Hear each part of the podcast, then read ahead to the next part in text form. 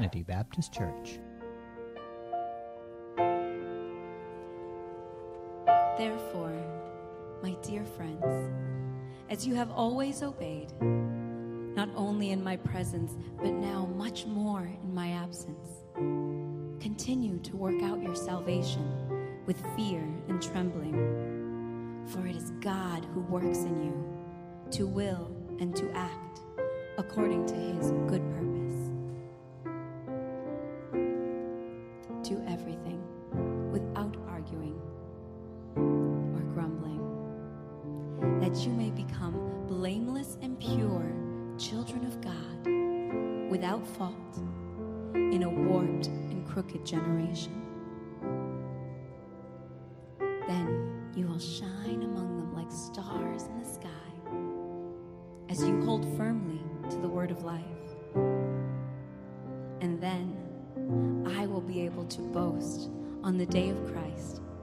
I did not run or labor in vain. For even as I am being poured out like a drink offering on the sacrifice and service coming from your faith, I will be glad and rejoice with all of you.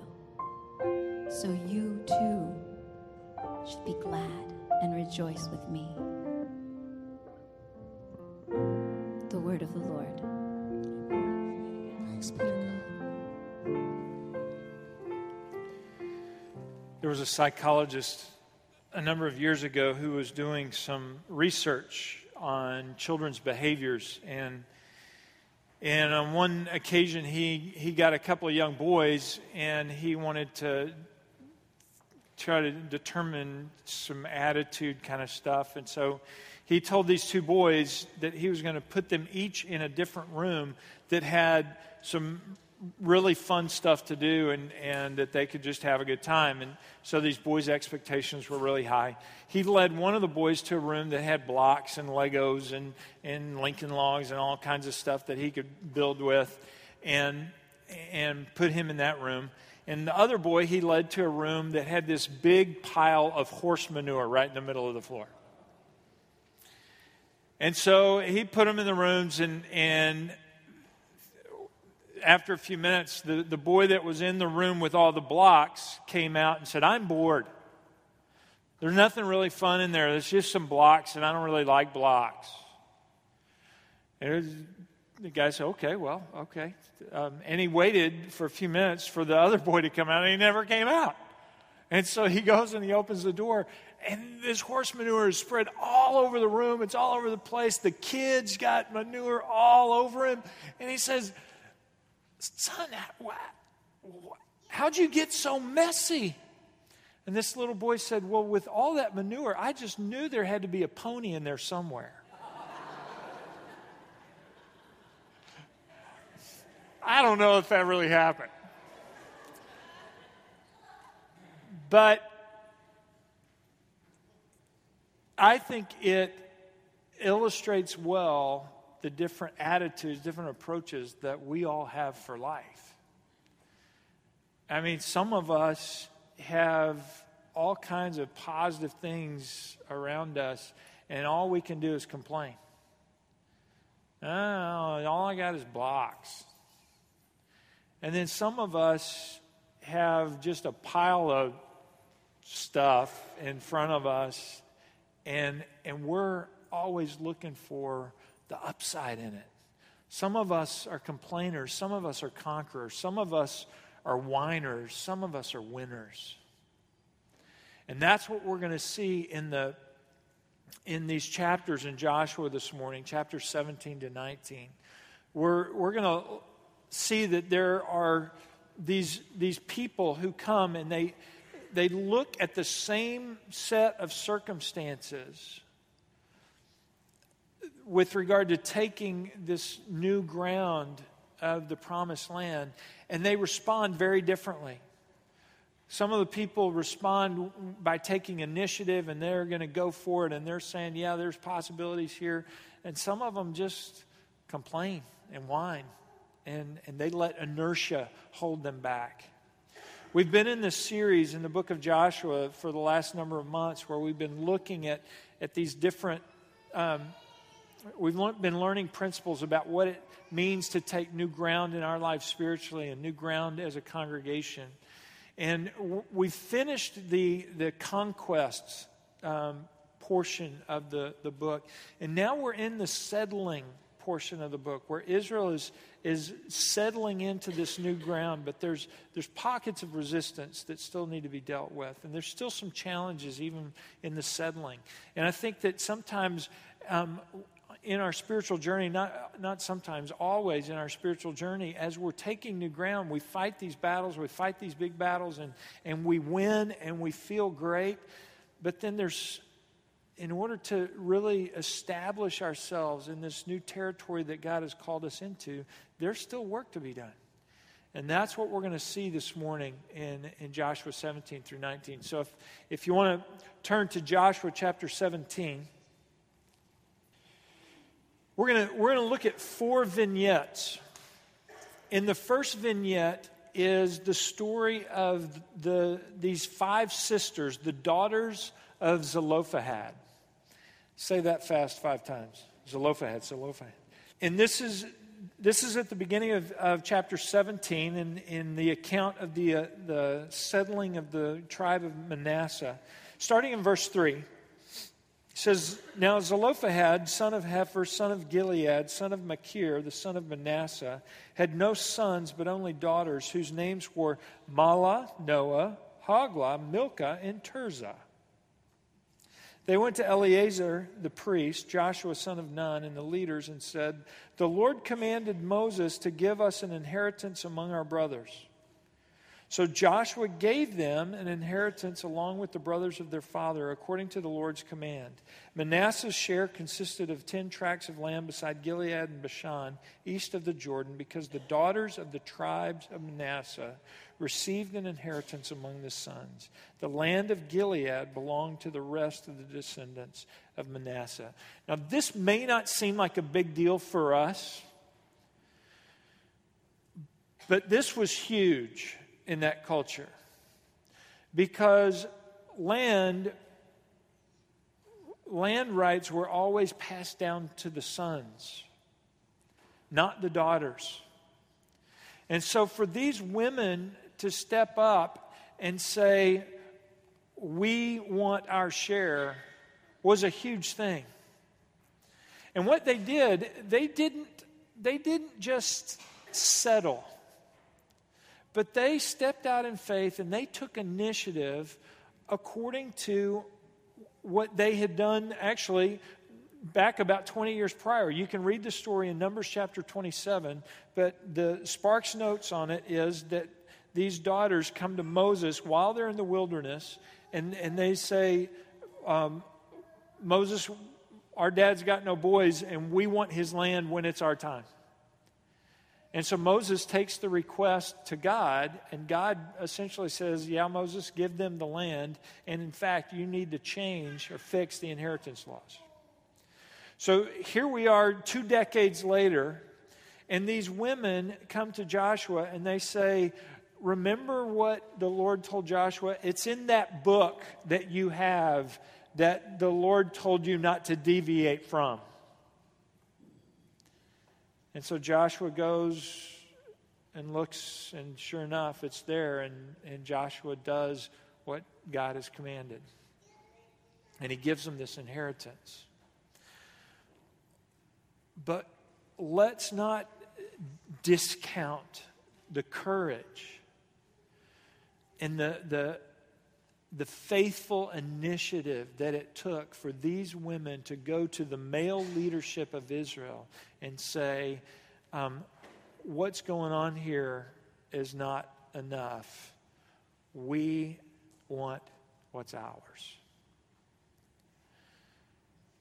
Friends, the spiritual principle, I think, is that God is telling all of us, men and women included, that we need to step into what is rightfully ours as the abundant life that Christ promised all the completeness, all the, the fullness, all the abundance of the life that Jesus came to give us. We need to claim it. We need to step up and, and step into it. What did Jesus' brother James say? He said, You do not have because you do not ask. How often do we settle for status quo in our spiritual lives simply because we don't ask to grow? We don't ask for the Lord to change us in those things. Too often, our prayers revolve around, Lord, I'm a little short on rent this month. Could you help me out? Right? I mean, that's kind of the direction where our prayers go. When was the last time you said, Lord, I need to be a more patient friend? I need to be a better listener. And, and so I need, I, I ask that you would put me in places where I can learn to do that so that I become more of the man, more of the woman you've created me to be. Lord, I, I want to be a better husband. I want to be a better father. And, and as best as I understand, these are the things that I need to do in order to be that. And so, Lord, I pray that you would enable me to go there. I pray that I, I want that patience. I want that um, fill in the blank. When was the last time you prayed that prayer? When was the last time you asked, Lord, I want to step into the fullness of the life that you've called me to? Whatever that looks like. These daughters of Zelophehad took initiative and they said, We want our possession. Friends, we've been promised an abundant life in Christ, and we settle for second best because we don't ask for it. We don't step up and ask, we don't take initiative. Skip down the page to verse 14. Here's the second vignette. And this is in contrast to these, these women who took faithful initiative here are the sons of Joseph, the, the tribe of, of Ephraim and half tribe of Manasseh, who just sink into faithless inertia. And just so that we're clear, everybody know what inertia means? I'm going to read a definition. Inertia is the inability or unwillingness to move or act the inability or unwillingness to move or act. It is a tendency to remain in the state one is in and not start changes. You can look it up later, but that's what MSN Encarta says it is. Okay? That's what we see in, in, in these sons of Joseph. The, their unwillingness to move and act and make changes in their lives. It's inertia. Verse 14 The people of Joseph said to Joshua, Why have you given us only one allotment and one portion for an inheritance? We are a numerous people, and the Lord has blessed us abundantly. If you are so numerous, Joshua answered, and if the hill country of Ephraim is too small for you, go up into the forest and clear the land for yourself there in the land of the Perizzites and Rephaites.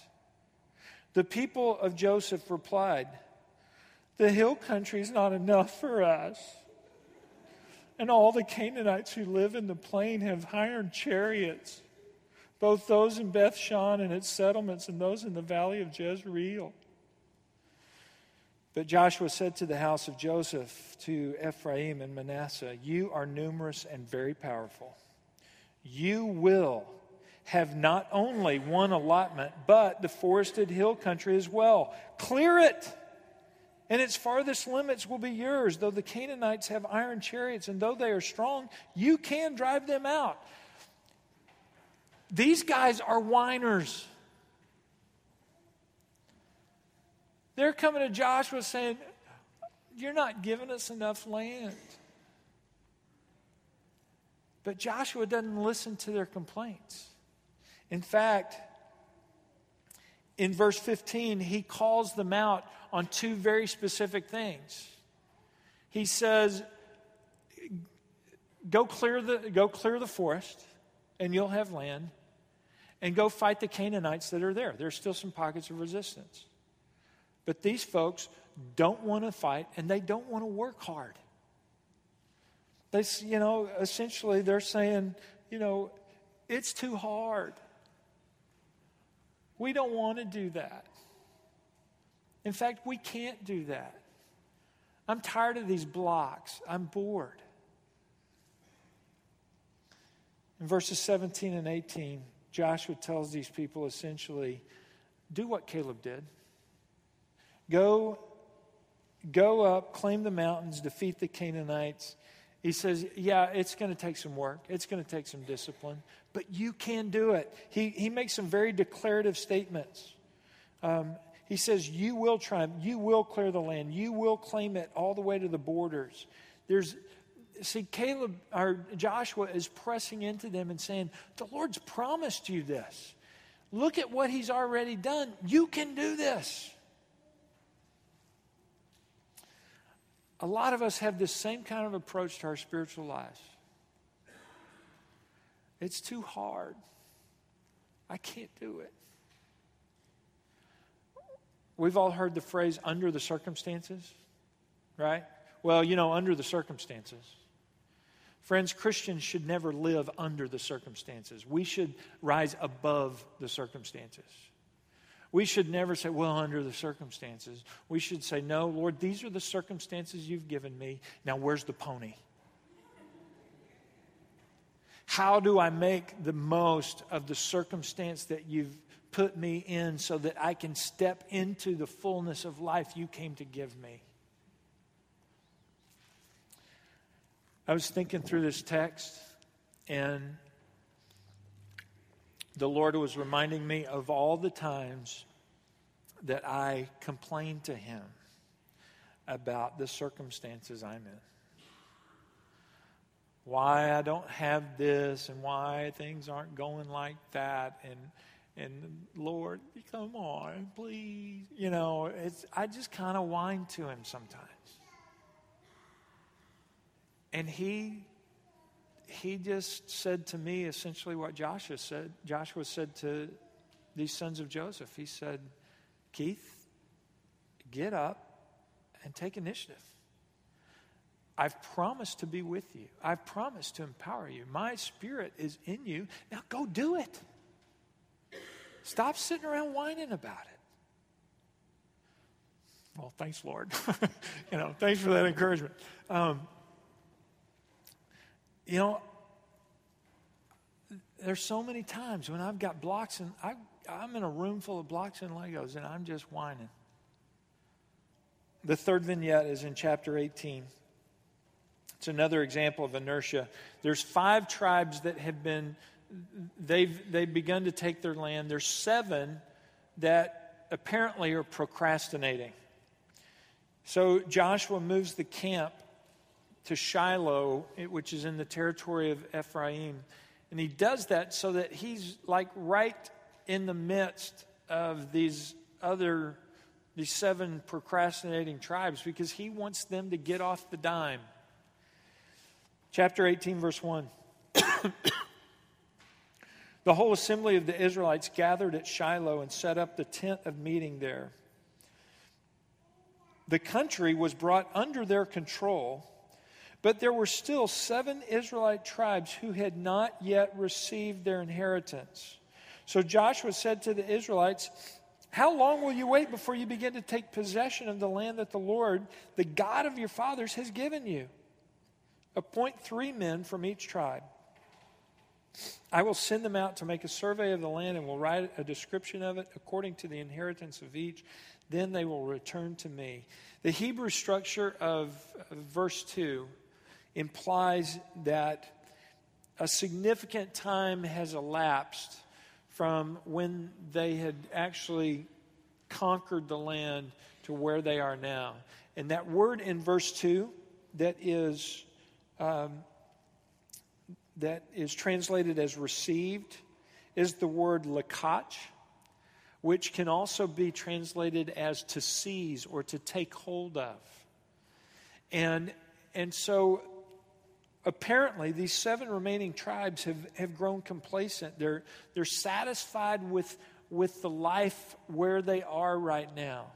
They're kind of hanging around Gilgal and they've, they've carved out a niche among the tribes that, that are there, and they're saying, you know what? This is just fine. We don't really need to go and do the hard work of taking the, the possession that God has marked out for us. We're, we're good where we are. But Joshua steps up and he confronts them with two issues. First is ingratitude because the land has been given to them. It's the land the Lord, the, the Lord God of your fathers has given you. Aren't you going to take this gift? He confronts them on their ingratitude. And then, second, he confronts them on their unbelief or faithlessness because the promise has been made that they can conquer this and possess it, but they're not stepping into it. And so he says, How long will you put it off?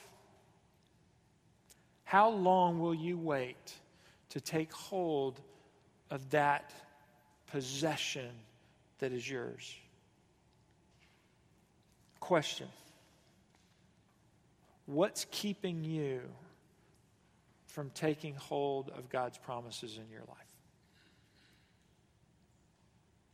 How long will you wait before you step into the fullness of what He's promised you. My guess is that if we took a poll, there would be probably 100% of us that would say, I'm not living in the fullness of God's promise for me. And you'd be able to, to identify one or two or six or 12 areas where you're not stepping in to the fullness of life that God has for you. So, my question is what's holding you back? What are you waiting on? Why are you procrastinating? I can't answer for you, but I can answer for me. My answer is because I'm okay where I'm at. I kind of like hanging around Gilgal. It's not great, it's a little crowded, it's not bad. And for me to step into the promise and take hold of that promise of God for me means it's going to take some work. I'm going to have to sacrifice some comfort. I might even have to get rid of some sin habits. You know, there's some stuff that I'm going to have to do, deal with. But don't you want that abundant life? Don't you want that new ground that God's given you? Don't you want the, this, the fullness of life that God created you for? Yeah, maybe, kind of. you know, that's what's going on with these guys. They're just hanging around Gilgal.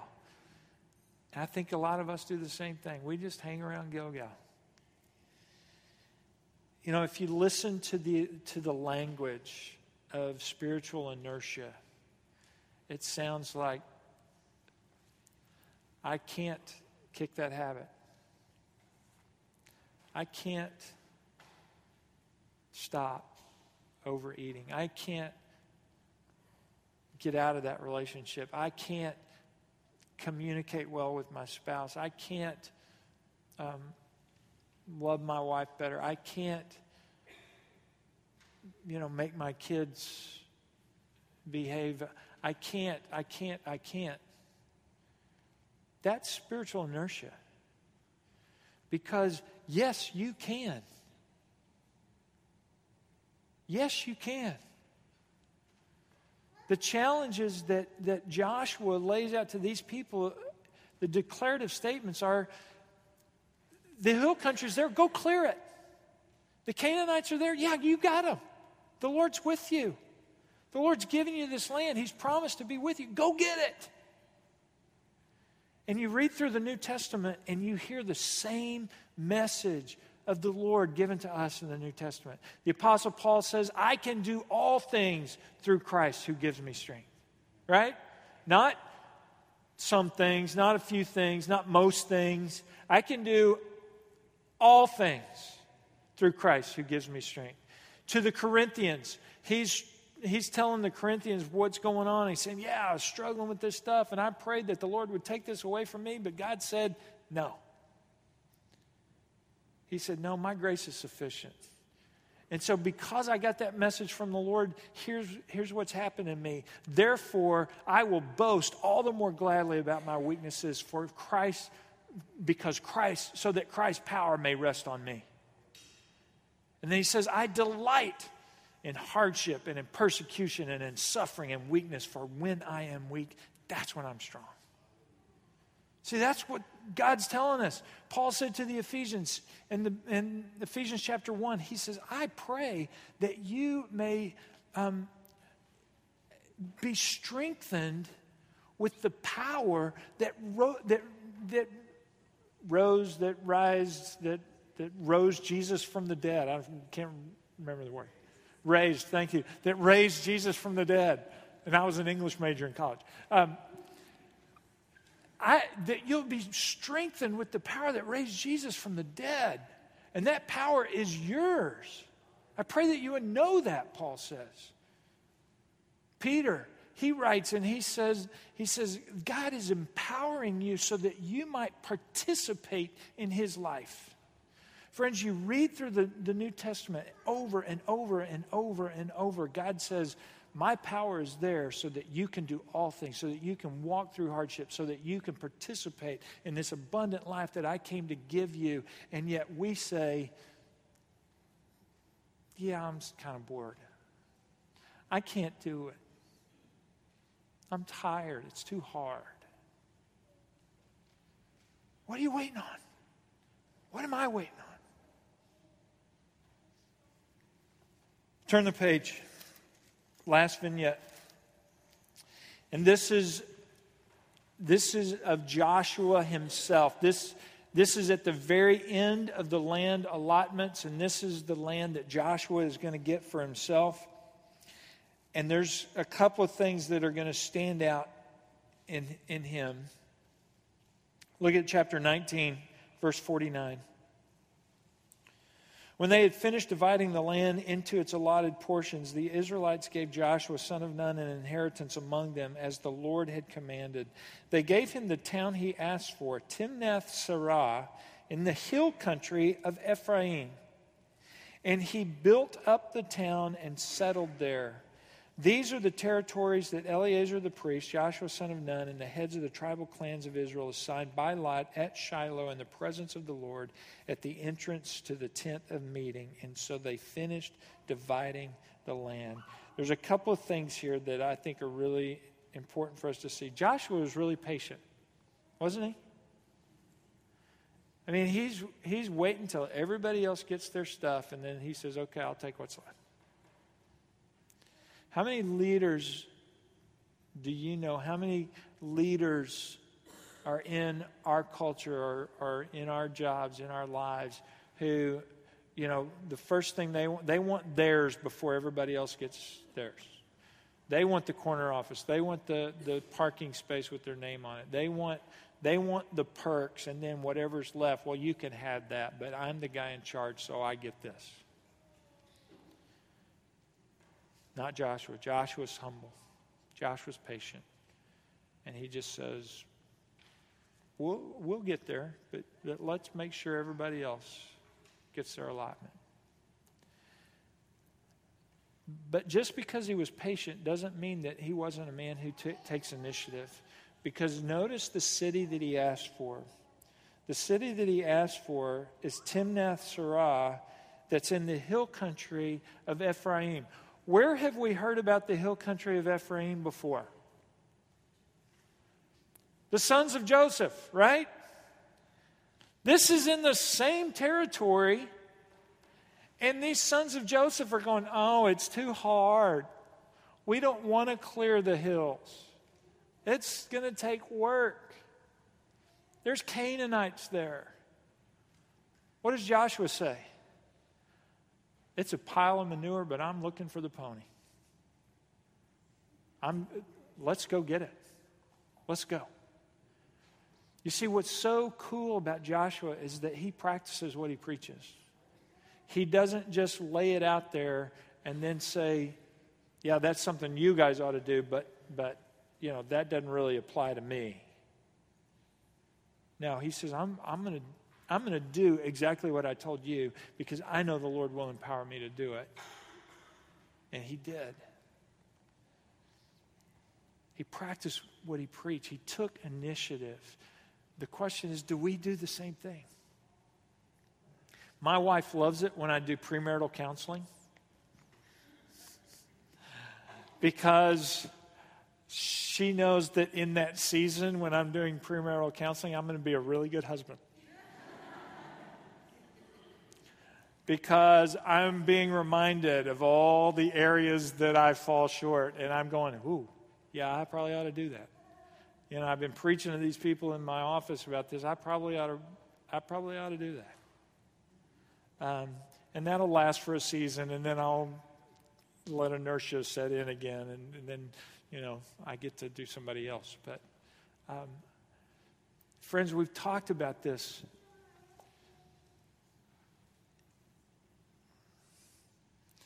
God has given us His Word that declares what abundant life looks like, what walking with the Spirit looks like, what, what living victoriously looks like. And yet, how often do we not step into it? One, either because we're just we're too soft and we don't want to, and we're going to let inertia take over, or two, we don't even know what it says.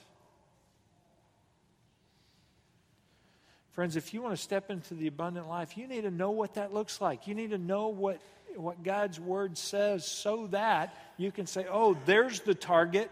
How do I hit that? We gotta we gotta understand that here, where I am now, is not as good as there, where God wants me to be. We had a leadership meeting on, on Thursday night, and and and part of the message for us as a church is here, where we are now, is not as good as there, where God wants us to be as a congregation. And so we need to take the steps, we need to take the initiative to, to step into that thing that He's promised us as individuals and as a, as a corporate body so that we, yes, we take new ground, but we don't stop with the conquest, we keep moving so that we establish ourselves in that place. We're going to come to the communion table in a moment. And if you're visiting with us this morning, um, let me just tell you this is something that we do every week. It is the culmination of our worship because we want to celebrate what Jesus has done in his body being broken for us and his blood being shed for us so that we can, can step into this abundant life that he came to give us. And so everyone is invited to the table. Everyone who has said, Yes, I, I you know, have, have trusted my life to Jesus Christ as my Lord, as my Savior, as my leader, as my, as my friend my forgiver. If you've done that, then you're welcome to come to the table. There's two tables in the front, there's two tables in the back, and, and, and there's no real order to this. You just come when you're ready. But in order to get ready for this, I want us to spend a few, just a couple of moments, thinking about, asking the question as you think of these vignettes, ask yourself Am I more like Joshua and the daughters of Zelophehad? Where I take initiative and I step out in faith and I, I move into the promise that God has for me. Am I more like that? Or am I more like the sons of Joseph and the seven procrastinating tribes? Where I just kind of whine and complain that things aren't the way I want them to be. And then I just don't do anything about it. Am I a conqueror or a complainer? Am I a winner or am I a whiner? I want you to wrestle with that question for a few minutes.